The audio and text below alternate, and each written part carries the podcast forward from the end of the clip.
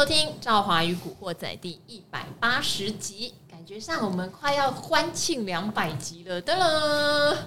好，今天台股也蛮厉害哦，因为这两天一直有那一种要回档喽要回档喽的感觉。那明天的话，晚上鲍尔也会在这个所谓的全球央行总裁会议可能会释出升息严峻一点点的消息，就是怎么样叫严峻一点点。本来说九月嘛，应该可能 F E D 是升息两码，但目前市场上二点五码跟三码的声音是越来越强烈的哈、嗯。那一旦要升息，当然股市的压力就会比较大一点。嗯、好，所以本来是想说好像要回档了，可是今天台股还蛮强劲的哦，涨了一百多点，而且还是有很多中小型股活蹦乱跳哦。到底怎么看？有时候大家会觉得小小给他看不懂哈。尤其是像面板业利空这么多，那最近呢，面板业也传出说希望员工把特休一定要休完，我听了羡慕不已因为哦，赵华已经呃应该有将近三年是一天的特休都没有休对，所以我听到这个消息的时候，我还跟我同仁说，喂，好羡慕啊，人家要把特休全部强迫员工休完。好，当然这个对员工来说不见得是好事，因为接下来代表景气也有可能越来越严峻哦、嗯。大家还记得吗？以前会有很多大厂告诉你我们要休无薪假，一休就一个月哦。好，今天的来宾非常特别哦，他不是身高一百八，因为今天一百八十几嘛，他是 I Q 一百八，而且他是待过光电业大厂哦，就是我们的存股教父古鱼。Hello， 各位听众朋友，大家好，我是古鱼。好，古鱼，你是基本价值派的，是，所以我们现在来看景气的时候也会理解，嗯、事实上，呃。整个基本面的状况并没有好转，嗯哼，它反而还在下行中，是没有错。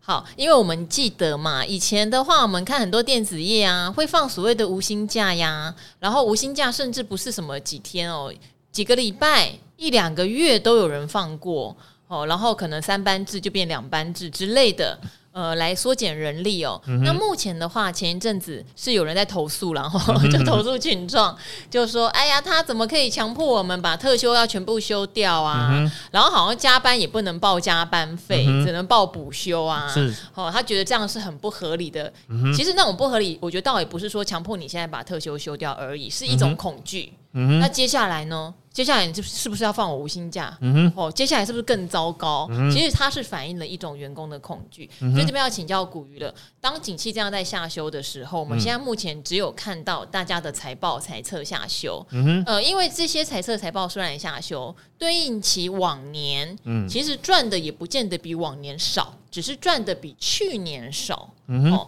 所以整体来说，并没有看到什么所有人在放无薪假这种惨况、嗯。你认为接下来有可能看到这样的情形吗？大厂开始纷纷放无薪假，还是说要看到什么讯号？你觉得是一种电子景气落底的讯号？嗯哼，首先呢，我们要跟赵华提醒一件事情，什么事？我们不要随随便便把无薪假三个字给用出来啊！怎么咯、嗯、我们现在不用无薪假，我们现在叫做鼓励休假、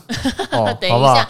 不是你用特休有薪水啊、嗯，因为那就是你本来就是对包含在你的保障里面的、啊，是没有错。可是无薪假就没有薪水啊，还是不一样。呃，无薪假的话，我们比较不愿意看到有无薪假的一个状况、啊，当然不希望、啊哦，因为呃，因为其实就如同刚刚赵华所讲的，你如果是用特休去放假，他的薪水还是可以领得到的。所以呢，它不会对员工的生计、哦、造成比较直接的冲击。可是呢，如果真的走到无薪假这一步的时候，欸、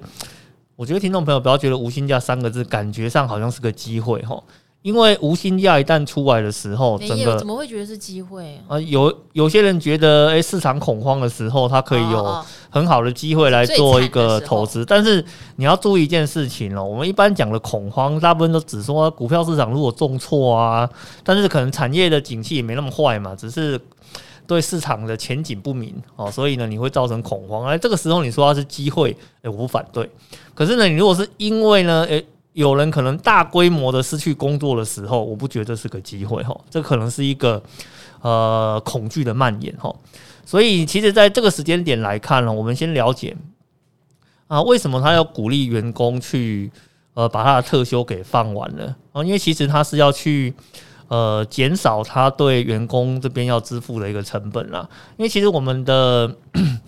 呃，法律的部分有做了一些调整哦。如果员工啊他的特休没有放完，他到隔年的时候呢，必须换成代金哦，那个用现金的方式支付给他的员工嘛，对不对？所以像以前我们在呃业界的时候啊，我们讲的是早期哦，早期啊，你的特休如果没有放完啊，你到隔年呢就被归零了啊，什么都没有那行。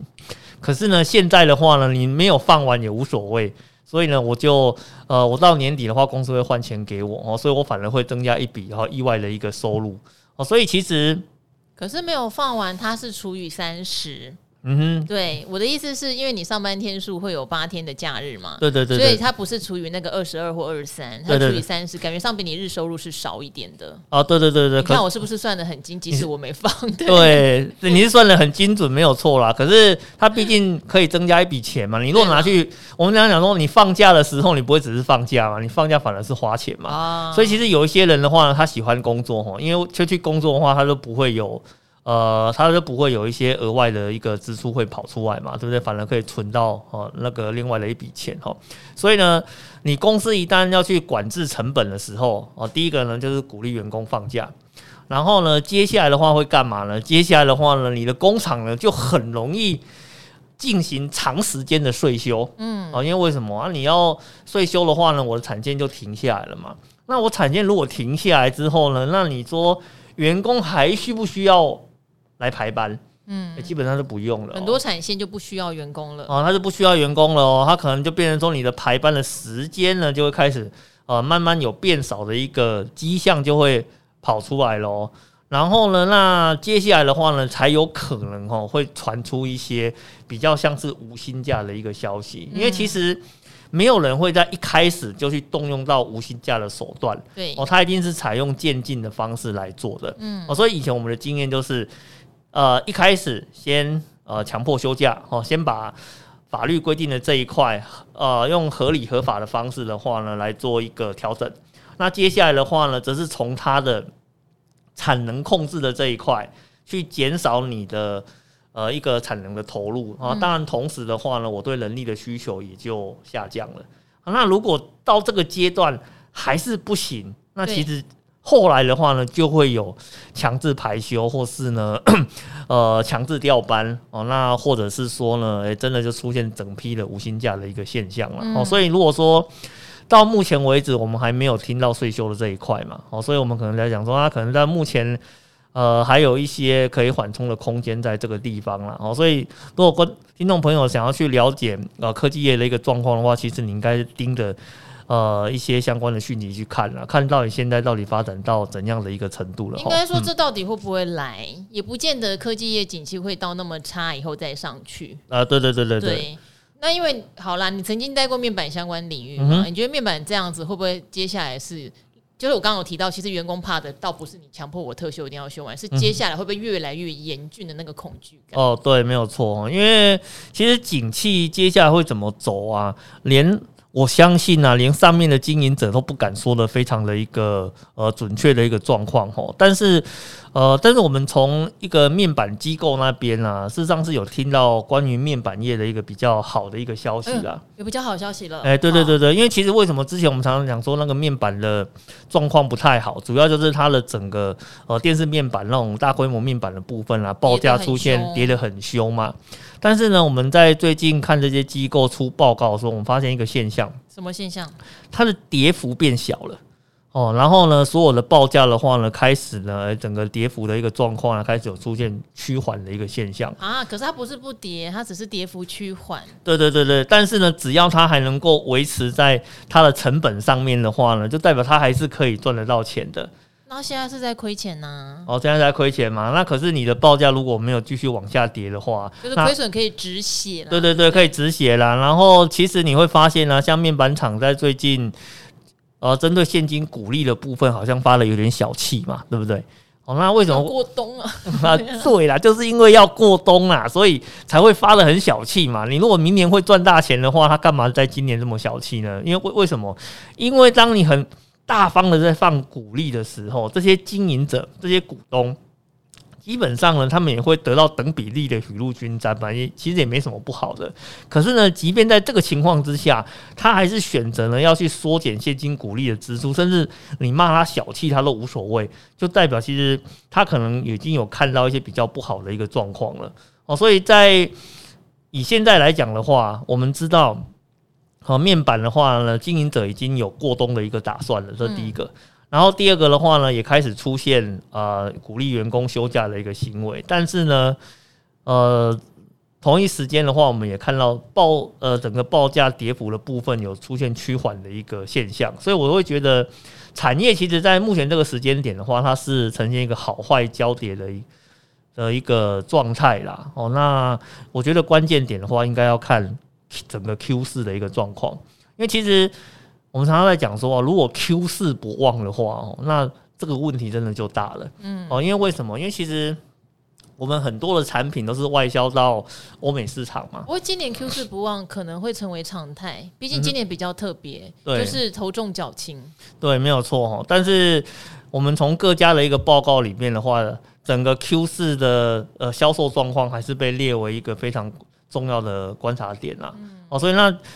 呃，投资朋友的话呢，其实你也可以去看一下，在整个 Q 四 的部分，理论上拉货应该会比较多一点。哦，如果呢，它在 Q 四 的这个部分的营收跟过去的这几个月比起来，没有很明显的一个提升的话，那你可能就呃要有一些呃最坏的打算了哈，就代表它整个状况真的比预期还要来得更差一点哈。好，我们可以看得出来，古鱼还算是个乐观派。嗯哼，因为我自己也在想面板这件事情。如果大家有比较长期的投资，面板是会跌到四块钱、五块钱这种股价的，哦，没有错。好，可是因为现在呢，大家对面板产业也越来越了解的情况下，以前面板在产业景气循环好的时候，嗯，会被赋予到大概有十倍本益比，可能就会涨到七八十。嗯，可是去年也很残忍，有没有？嗯，去年人家赚四块、五块，没有什么十倍本益比，欸，六七倍本益比你就到顶了，因为市场太清楚过去的状况就是呃盛极而衰，衰极而盛，对，没有错。所以当你的盛没有那么盛了，没有到七八十了，你只有三四十，那你的衰可能也没有那么衰，不会到四五块，我是这样在揣测啦。嗯哼嗯哼，哦，毕竟当市场对一个事情越来越理解的时候，它的波动跟套利空间本来就会变小，对，会变得比较小一点。哦，所以呃，大家也可以看看是不是面板不见得会走到像以前那样的状态。嗯哼，哦，这个是一个我觉得我自己也在蛮有趣的一个观察指标。毕竟我以前看面板就是会跌到那么惨的状态。嗯哼，对，好。所以股市就是不断的学习，但是我觉得有一个利多倒是蛮确定的。嗯，最近我在跟同学们争论哈，他就说呃他的朋友叫他放空金融期，嗯，因为觉得接下来就是一样嘛，景气变得不好了哦，可能无薪假的人会变多，企业要税收收入变差，甚至有人会倒账，嗯，哦，那金融股就会蒙受到很多呆账的问题。嗯，我说我没有那么悲观，嗯，有没有那么悲观？因为我旁边这位金融股达人太乐观，嗯，跟他综合一下。原因是因为我还是相信第三季会有所谓的债券的跌价损失的回冲，嗯哦，因为之前一二季我们大家知道他们买了很多的债券，不管是不是有踩到俄罗斯债的地雷，或是买美债它有账面上的跌价损失，嗯，当然还有股票的跌价损失，嗯，都让寿险股在净值上非常非常大压力，股价也就随之修正。嗯，可是第三季我们也看到，虽然公债殖利率前两天有因为担心这个礼拜五央行会在就 F E D 会在放鹰，就是会在讲说他们九月要提高那个升息的码数，嗯，而公债殖利率有跳升，但也再也没有回到上半年那个最高点了，三点五几吧，哎，对，十年期公债，对，所以到底第三季股鱼能不能比较笃定？因为现在也要进入九月了嘛，嗯，寿险业会不会有所谓的账面价值的回冲？呃，寿险业的部分啊，其实它主要的问题都是来自它的所谓的 O C I 项嘛。好，那 O C I 项呢 ？O C I 项太难了。O C I 项指的话就是整它海它投资部位认列的这些相关的数字啦。好，好，那其实这个部分就是照我刚刚讲的，可能它在海外投资的这些股票啦，嗯，跟整个债券的账面价值的这一块。好，那我们在看它 Q 二 财报的时候，很多寿险公司在这一块都认列了比较大的一个亏损啦，因为其实也合理啦，因为股票市场的话，在六月的这一段哦，根本就是个急跌嘛。对，好的，那你在啊急你在急跌急杀的过程中，刚好呢遇到你要去结算的一个点哦，所以那个数字的话真的很难看，而且呢，六月的呃，在 Q 二 的时候的话，其实大家都还在摸索，然后 F E D 到底会怎么样去调整它升息的一个脚步，甚至在怀疑你讲的是真的吗？你真的会这样子升吗？欸、各位不要忘记了吼，一开始 F E D 说要升息的时候，大家想说啊，大概顶多是升息个一码而已嘛，对不对？怎么可能会猛烈的升息？已经长期在低利环境中麻痹了。对，那、啊、你如果猛烈升息的话，大家都会受不了的，不可能 ，F E D 不可能干这种事情。总是要顾一下我们股市吧。对对对对，大家都是这样子想，可是没有想到他第一次来剂猛药之后的话呢，大家就吓了一跳，哎呦。玩真的，哎呦，该不会只是来吓吓我而已吧？第一次下猛药的时候，大家第一次还不相信，还不太相信这样子的嘛。可是第二次给你来个三码的时候，要吓死人喽！没想到他竟然给我来真的啊！不是，而且最好笑的是就，就也不是好笑，对不起，就是最有趣的是市场，他会被吓到第二次相信之后，就开始自己吓自己。哎、欸，对，他第二，然后他接下来市场又传出他可能还会继续这样子升的时候，哎呀，不用升就吓到了。股市跟债市啊，同时间呈现双降的一个局面啊，双降猪肉。对，所以，所以其实我们我其实我们这样子讲哦，以前啊，寿险业遇到这种股市波动的时候，受伤不一定会这么重，很大的一个原因就是股票跌了，债券市场会撑住。可是呢，这一次的第二季为什么这么惨？就是股票跌了，然后债券呢也被吓到了，哦，也被吓到了，所以呢，它整个就会出现一个比较大幅度下滑的一个迹象。可是呢，你有没有发现，接下来哈、哦、进入到 Q 三 之后 ，F E D 的升息啊，有没有对市场造成非常大的一个压力？哎，反而没有了呢，因为八月有一个空窗期，对，等于是，然后又加上七月的时候看到 C P I 的数字降下来，对对对，都让市场有一定的觉得强心针或是复活的感觉。哦，对，然后呃，然后呢，其实像美国那边的话呢，他也要去签署一些什么降通膨的一些法案嘛，对，降通膨法案，对，所以他让整个市场的信心啊，哈、哦，呈现回温的一个现象、嗯哦、所以呢，如果呢，我们以现在这个时间点来看呃寿险业它的认列部分啊，其实还蛮乐观的、啊嗯、因为无论如何一定比六月高嘛、哦、对不对？那当然我们在现在这个时间点看啦、啊，其实我你如果现在这个时间点问我，我一定会肯定的跟你讲，寿险业在 Q 三 的财报，它的认列的话呢，一定是往正的方向在走的，哦，哦肯定哦，我会肯定哦。可是呢，寿险业财报很容易哦，它每个月就都自解喽，对啊，每个月都自解、哦、每个月都自解，不用等。对对，其实你可以自己去看哦啊，但是。最近呢、哦，会有点小小的问题啦。什么问题啦？没有，就刚刚兆华讲的嘛。什么啦？原本大家都说那个那个九月会升两码嘛。啊，啊因为看到 C P I 降了，觉得九月没有必要再那么强硬嘛。对呢。可是我在这几天我看到一个那个很有趣的新闻哦、嗯，就是呢在 F E D 开会前啊，嗯、然后呢美国呢有十二个区域的那个银行总裁，对啦对啦，他去开会。结果他开会的结果的话，他就去做了一个投票嘛，就是说他要怎么去跟 F E D 做建议嘛，对不对？结果投票的结果是是怎样，你知道吗？十二个人里面，哦，有两个支持呢升四码，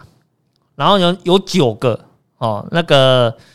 哎呀不，有两个支持升四码，然后呢有九个支持升三码，哦，多人支持，对，只有一个人呢支持升两码。哦、所以他们最后出来的结论的话是说、哦、他们如果他们要去跟 F E D 做一些例行性开会讨论的时候，他们的结论就是、呃、要跟 F E D 建议、哦、这一次的话呢应该是九月的时候要准备升息三码。可是你知道吗，我们在投资的过程中其实我们怕什么？怕意外，怕不确定，怕意外。所以你看哦，那个如果我们普遍预期是两码，可是呢近期的一个结果跟趋势看起来会是三码的时候，其实你就没有办法很肯定九月开会的时候鲍尔站在台上讲的到底是两码还是三码。所以这个不确定性的话，它就会造成股票跟市场的话呢可能会有一些比较明显的震荡啊。哦啊啊！因为现在 Q 三 到九月底 ，Q 三 才算结，才算整个结算，还有一个月嘛，嗯、哦，对不对？所以我刚刚才讲说，你如果是现在问我，我会跟你讲，寿险业的认列应该是往上走的。可是呢，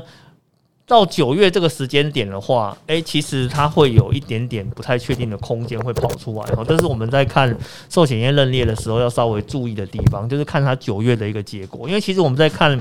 公债殖利率的时候啊，我上节目前稍微看了一下，之前呢曾经有一度大概降到 二点八 左右，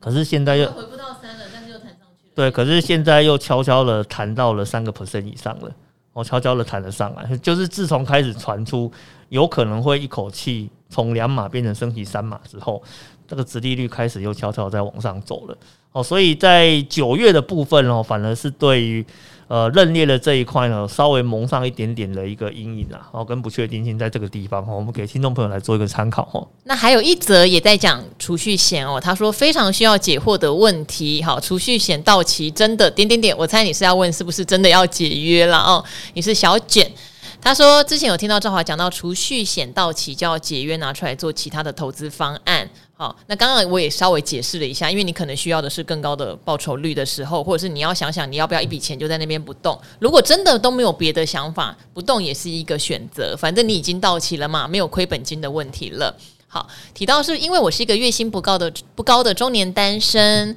那家里开销不少，已经占了我月薪一半以上，而且还没有扣除我个人的基本开销，所以每个月手上的现金只剩下五六千。因为已经是中年人，也很怕自己未来退休怎么办呢？因为以前薪水不高，也不敢买股票，所以很努力的存了两档储蓄险，两份都已经到期。那它的利率哦比定存高，所以一直不敢拿出来使用，想说放着退休后使用。其实两份加起来的金额不多哦，只有五十几万，呃，所以其他也没多少钱，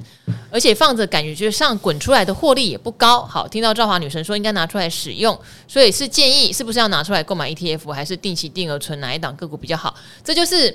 大家的困扰，因为好，就算真的好到期后，真的比现在的定存假设 百分之一 多来得好，但是 百分之二 多好了，或者真的 百分之三 好了，还是有一种焦虑，是这怎么够退休、嗯哦、我要的退休生活可能要 百分之五 以上、嗯哦、但是买股票就不可能像放在这种储蓄险零利息或是银行定存零利息是保本的、嗯、没有错。那到底怎么办嘞？古鱼嗯，怎么办吗、嗯对，其实我们之前都傻傻有跟他们建议一些基金或高息商品，但是好像也不是办法，因为那个东西还是有一定的风险。哦，当然啦，本来投资这件事情一定是有风险存在的啦。哦，那像刚刚那位听众朋友的问题嘛，他说他每个月大概只能够存五六千块，然后呢，在储蓄险的部分好不容易呃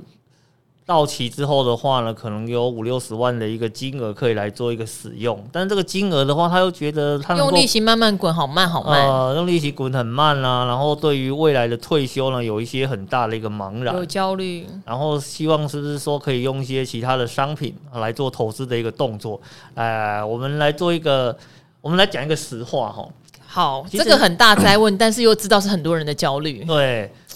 呃，我们要今天讲一个实话哈，就是什么实话？通常我觉得啦，嗯，那个会把钱选择放在储蓄险上面的人啊，嗯，哦，要么呢就是想存钱的，要么呢就是怕风险的，哦，大概就是这两种人。就是我之前听到是说，他真的是口袋有破洞，只要钱放身上，马上就会用掉，嗯、投资也赔钱，所以后来他干脆咬着牙来存储蓄险。我听过这种的，对对 对, 对。那还有一种是把它拿来当什么结婚基金啊，或是筹期款的嘛，就刚好我预计几年后要做，所以我就故意去挑了一档储蓄险的产品，强迫呢我把钱给存下来，对，强迫存钱，就强迫存钱的、嗯。那还有另外一种的话呢，就是他对市场风险很害怕的。哦，那他也会选择用储蓄险的方式把钱给锁住，所以呢，我们一般来讲哦，我们像那个刚刚这位听众呃里面的内容陈述来看啊，我觉得他比较偏向是第二种啊。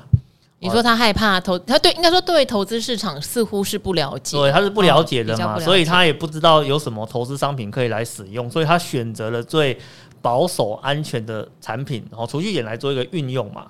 那。他现在在这个时间点里面，他当然他想问说有没有更好的一个方式来，对，我们说买个股 E T F， 他是有这样问。对，你想买 E T F、买个股、买共同基金、买一些其他的投资商品，他一定保证都可以创造出比储蓄险更好的一个效果。但是呢，我还是要提醒你一件事情：你确定你能够接受得了那个风险吗？哦，千万不要想说我觉得储蓄险它的一个殖利率很低，所以呢我就把它给解掉，我立刻非常呢开心的冲到市场里面去挑一个高息的产品或是一个高报酬的一个产品来做一个取代，所以呢我的未来随着时间我就能够去达成我的美梦。放屁啊，那是不可能的，好不好？好，那是不可能的，不是不是，因为你千万不要这样去思考一个问题，你一定要去了解一件事情，储蓄险它是一个保本型的产品，而且要缴到期满，我还是要强调，对对对，你要缴到期满它才能够去保本，所以呢它在未期满前它是一个强迫储蓄的产品，期满之后的话呢它是一个保本的一个商品。那请你要一个概念，只要呢投资商品涉及到保本这两个字，它的一个利息它的一个报酬率一定都是低的，因为为什么？既然我给你保本了，那我我相对给你的那个报酬就会低嘛。其实投资市场有一句话是这样子讲的嘛，高风险高报酬嘛，低风险低报酬嘛。我就只问你一句话，你觉得储蓄险是属于高风险还是低风险？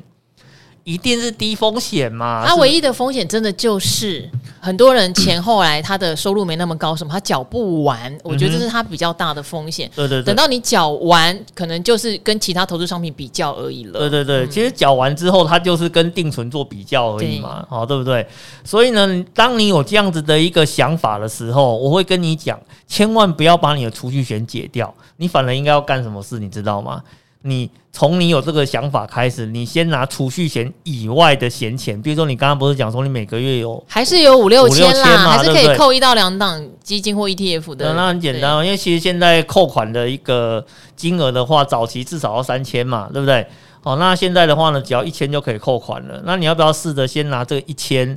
先去做定期定额的投资先看看，然后确定一下呢你能够承受得了风险，或是说呢你先确定一下说你对哪一种产品的信心度是比较高的。来，我跟你强调哦，信心度比较高哦，不是报酬率比较高哦。因为为什么？因为我们常常在讲啊，在投资的过程里面很多人都知道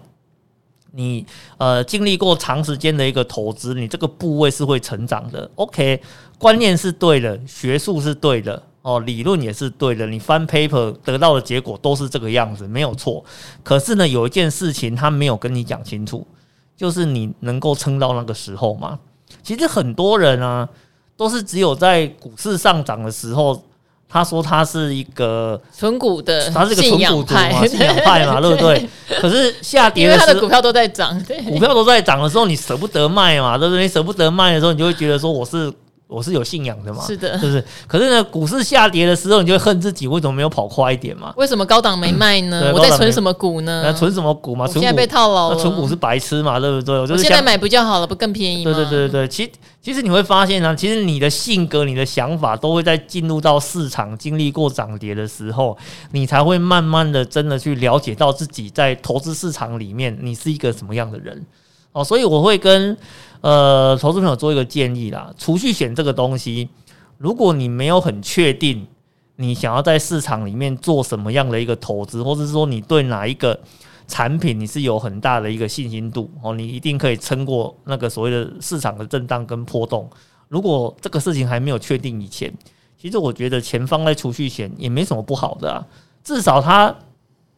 到期之后报的时间越长，它可以领到比定存更高的一个殖利率嘛，对不对？啊，其实我讲的很实际一点，很多人一趴都领得很开心了，你储蓄险有两趴三趴了，你干嘛不领？哦，对不对？哦，这这这这就只是一个呃投资观念的一个转换而已啦，所以千万不要呃老是觉得听到其他的投资商品觉得心痒痒的、哦，你就会觉得。呃，那个储蓄险啊，拿在手上那个 百分之二、百分之三 感觉很逊。不要忘记了，储蓄险是保本的。来，跟着我再念一遍，储蓄险是保本的。好，哦、但, 但是要缴完。对、哎、对对，缴完缴那个缴完。我一直很担心这件事情，因为我听过很多例子是缴不完。对对对，缴完期数的储蓄险它是保本的，好不好？既然是保本的，它的。那个报酬率本来就比较低、哦、你一定要先接受这个事实、哦、你如果没有办法找到有更有把握的产品之前，那个储蓄险呢，就好好的抱住就好了，你也不要去胡思乱想，因为股票市场不见得适合每一个人，这是我们要跟、呃、很多听众朋友再次强调的一个地方啦。好，我综合所言，就是说像上次那一位四十八岁的女生问我们说七百万、呃、假设真的有 百分之三， 刚刚也有人帮忙算、哦、有二十一万的收入、呃、但是因为就是她觉得要退休，这个二十一万显然是不够，对，因为他也是对退休有焦虑。那这位小卷也是一样，对退休有焦虑，因为就是知道这样领这样息不够、嗯、所以两个问题，其实因为每个家庭的开销不一样，二十一万也许对有些家庭来说够，可是显然问的那一位他是觉得不够，尤其可能他们家有很大的其他开销或人口比较多之类的、嗯、对，总之这两位的焦虑都是在储蓄险缴完了可是不够啊、嗯、那能不能做其他商品的投资。那古鱼也建议了，其实并不是每个月没有余裕嘛，如果真的很害怕怕风险，或者从来没有踏入过股票市场、投资市场，你就开始定期定额一两个商品试试看，然后多听我们的频道，多看各类型的投资节目、嗯、来确认你买的商品、你的策略是不是你要的、哦、那当然如果你很怕很怕很怕赔钱，就不要去追逐那种波段大，然后呃崩就是追逐光是波段然后风险高的东西、嗯、有很多，例如说债券型的 E T F 啦、哦、大盘指数型的 E T F 啊，它不太会让你受到重伤、嗯、对，所以我觉得呃，古月讲的也很中肯啦，你还是得试试看，你才能知道有没有机会赢得比储蓄险更高的获利的机会、嗯哦、这个也给提供给大家做参考，就是事情没有容易的，对，但是、哦、事情就是一定要学习跟尝试，实在是没有一个捷径、嗯、是、嗯，那我这边的话呢，我想要再做一点点小小的补充啦，因为其实很多人对退休会有焦虑、啊，真的是焦虑啊，会有焦虑是正常的。可是呢，他们都会少做了一件事情，他们都会高估了风险，然后看不起自己手上现有的东西。嗯，哦，这这是这是一个通病哦。哦，我们叫做什么？叫做风险放大是怎么一回事呢？来，我我们现在只问你一件事情，嗯，你有没有算清楚你退休之后你每个月到底要付多少钱？对啦，这个当然每个家庭一定不一样。对对对，每个对第一个每个家庭不一样嘛，对不对？可是很多人的退休焦虑的话，都是从他现况的支出去做呃去回推来看的。可是呢，你在退休那个时间点里面，你的日常支出到底应该有多少钱来 cover？ 其实你没有很直接去想过那个数字啦。哦，因为我们在不同的年龄层，比如说三十、四十、五十、六十，你的支出的状况是完全不一样的，所以有可能你现在觉得你的压力很大，然后呢，现在退休金距离很远，哦，那会不会在你退休的那个时间点里面，其实你的支出压力，哦，跟现在是完全长得不一样的，哦，所以你一定要先去做一点点呃盘点，哦，去了解你现在一个支出的状况。其实坦白讲，我以前遇过很多的一个学员，哦，他一天到晚有焦虑，可是呢，他完全搞不清楚他每个月到底花了多少钱，甚至花到什么地方去，他完全都搞不清楚。哦，那像这样子的话，你去跟他谈一个投资的规划，其实我是觉得有点在做白工啦。哦，所以其实我在这边我会给呃听众朋友一个小小的建议哦，就是你在焦虑之前，请你先做一件事情，先算一下你大概每个月需要有多少钱来 cover 它。哦，你这个部分的话，我觉得你应该要先把它给算出来。哦，这是第一个。然后第二个的话呢，你有没有盘点过你的资源啊？其实我们常常在讲说，呃，像在那个台北，好像在北部地区或是中北部地区啊，其实很多双薪家庭吧，是不是？你是夫妻一起进职场，然后夫妻大概差不多的时间点一起去做退休的一个动作嘛，对不对？那你从职场里面去退下来，你不要忘记了一个东西，其实夫你们夫妻俩都有劳保劳退的嘞。可是刚刚那个小卷已经跟你讲他单身欸、啊、他单身 他,、oh. 他有他自己的劳保劳退啊不是吗？对啊，那你看哦，如果是以劳保劳退来讲的话、哦、那其实我之前有看过那个呃那个政府机关的呃调查数字哦，就是我们劳保劳退退休之后，大概平均每个人啊大概有机会可以领到呃两万一到两万五这样子的一个劳保劳退的一个数字啊，所以你所以你要去思考一个问题哦，如果你在退休之后，假设说你只有一个人，然后呢你在退休那个时间点，你的房贷那都已经缴清的差不多了，然后你接下来的生活，你每个月可能固定支出大概只有三万多，那你劳保劳退一扣、欸、其实你要处理的问题就存在八千而已吧，是不是？哦，那你有没有想过，你如果想要靠退休去解决三万的问题，跟你靠退休你把你的资源盘点完之后，发现你只要补八千块，其实你投资的压力是不一样的，甚至你对投资商品的选择也是不一样的。好，所以你在开始焦虑的时候，请你注意这件事情。第一个，确定你的支出是多少，哦，这是第一个。第二个，盘点你现有的资源，确定一下说你未来的缺口是不是真的有这么大。哦，那在确定的情况下，你再去做思考，我相信呢，你的观念会哦有点长得不太一样哦。好，嗯，古月是很好心，因为他希望大家先减压，因为在高度的压力下，生活可能品质会更不好，而且投资上面可能会乱了步调。嗯，但是当然我们会成立频道的原因也是会鼓励大家，无论如何大家领死薪水都会有压力的，嗯，所以学习一个好的投资理财，放大自己的资产，这个是我们的初衷。嗯，不过就是刚刚也提到没有捷径哈。呃，还是得学习。另外就是很多人会担心老年的医疗的问题，嗯，所以我觉得平常生活习惯、生活作息，当然不是说保持好的生活作息就一定没问题，嗯，可至少会降低你老年医疗费用的一个几率哈。然后多运动哈，像赵华都有在慢跑嘛，嗯，多运动让自己的身体健康，我觉得这个事情也非常重要，而且它比较没有什么成本。嗯哼，好，好，好。可能也多讲了，我们最后再回答一题好不好 ？OK OK OK， 这个跟古鱼有点关系，因为他在问增资和抽签这件事情哈。古鱼以前还特地有花了一整集来教大家抽签，不过这个问题他倒不是问了抽签的问题本身，是抽签衍生出来的一个疑虑。他说他是被抽签吓跑的小河粉。嗯，好，古玉，你知道我的粉丝叫河粉哈，那你的粉丝叫鱼粉哈。然后鱼粉